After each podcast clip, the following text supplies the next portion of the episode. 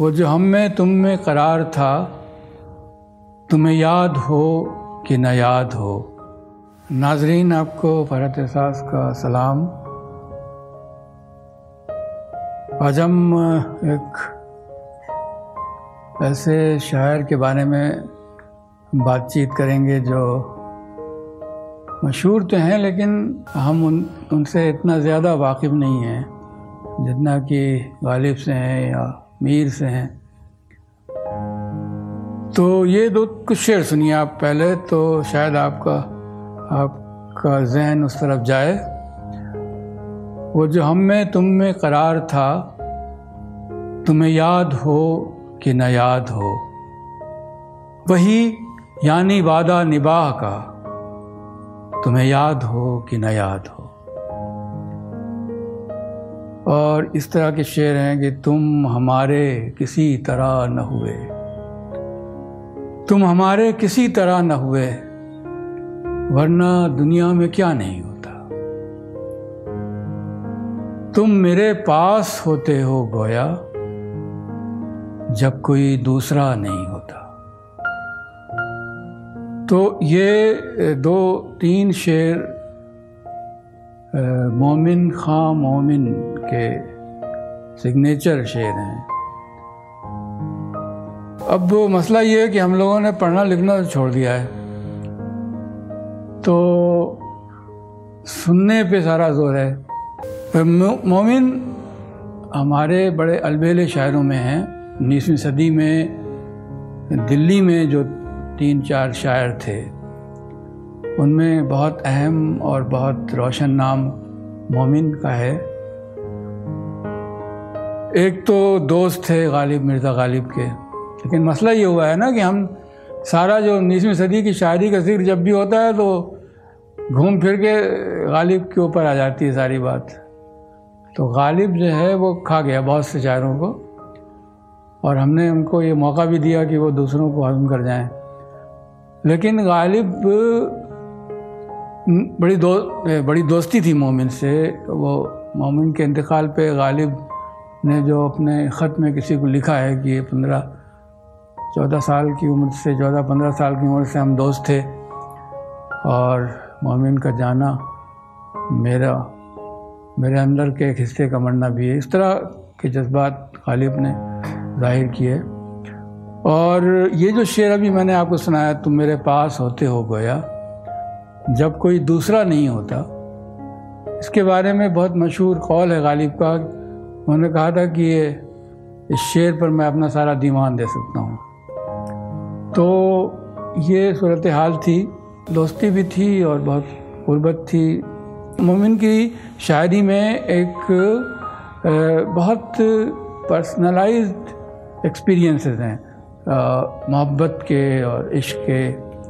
बहुत ऐसे बहुत ही हल्के हल्के जो रेशे होते हैं जज्बों के और एहसास के, वो हमें मोमिन के यहाँ मिलते हैं।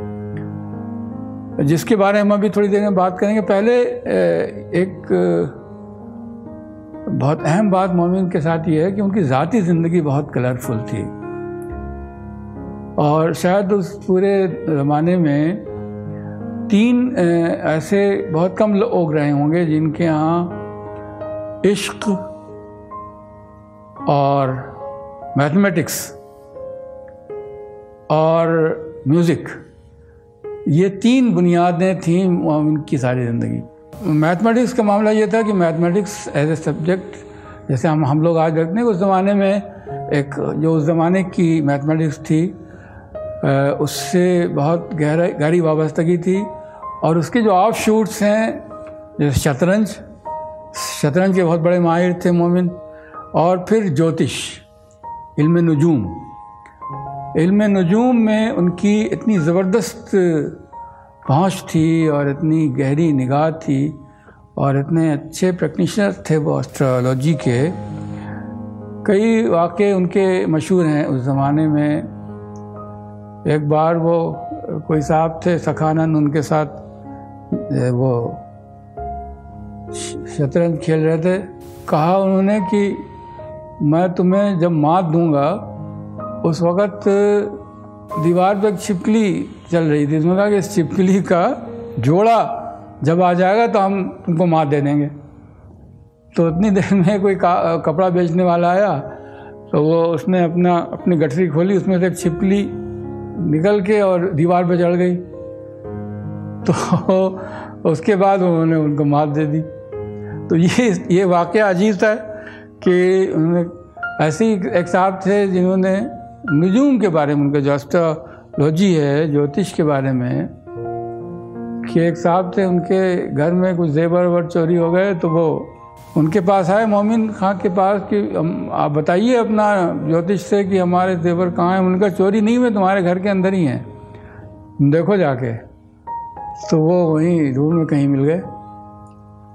और सबसे अजीब जो वाक़ है मोमिन की ज़िंदगी का कि वो एक बार अपने मकान की छत पे खड़े हुए थे, मकान में कुछ रिनोवेशन हो रहा था तो उसमें फिसल के नीचे गिर पड़े वो।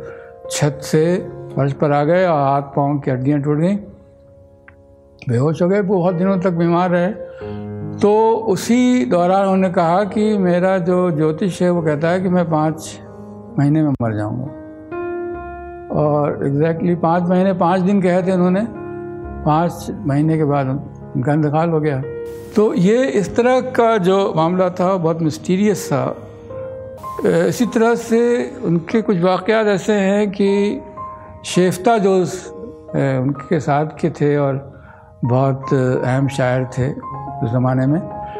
उन्होंने एक बार कहा कि मोमिन के इंतकाल के बाद उनके ख्वाब में मोमिन खां आए और उन्होंने कहा कि मेरे घर की हालत अच्छी नहीं है बीवी की तो आप उनकी कुछ मदद कर दें। तो शेफ्ता ने अगले दिन जाके पूछा तो वो सही सही था। तो फिर उन्होंने कुछ पैसे वैसे भिजवाए उनके यहाँ और खाना वाना का इंतज़ाम किया। और अहम जो सबसे ज़्यादा अहम बात है, मोमी ने छः कम अज़ कम छः इश्क किए। और उनने मसनवियाँ लिखी हैं छः मसनवियाँ लिखी हैं, उन्होंने छः इश्क बयान किए हैं अपने। और कहीं जा रहे थे, टहलते हुए तो कोई किसी खिड़की से उनको कोई इशारा हुआ तो वहाँ पहुँच गए। तो वहाँ पे हो गया था सिलसिला हो गया उनका।